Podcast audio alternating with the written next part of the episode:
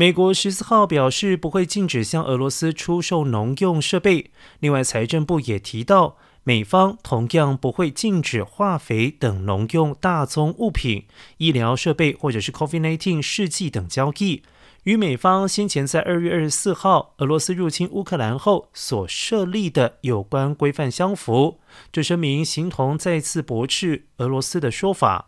而莫斯科声称，西方国家对俄罗斯制裁是全球粮食危机的罪魁祸首，而非俄罗斯侵略乌克兰。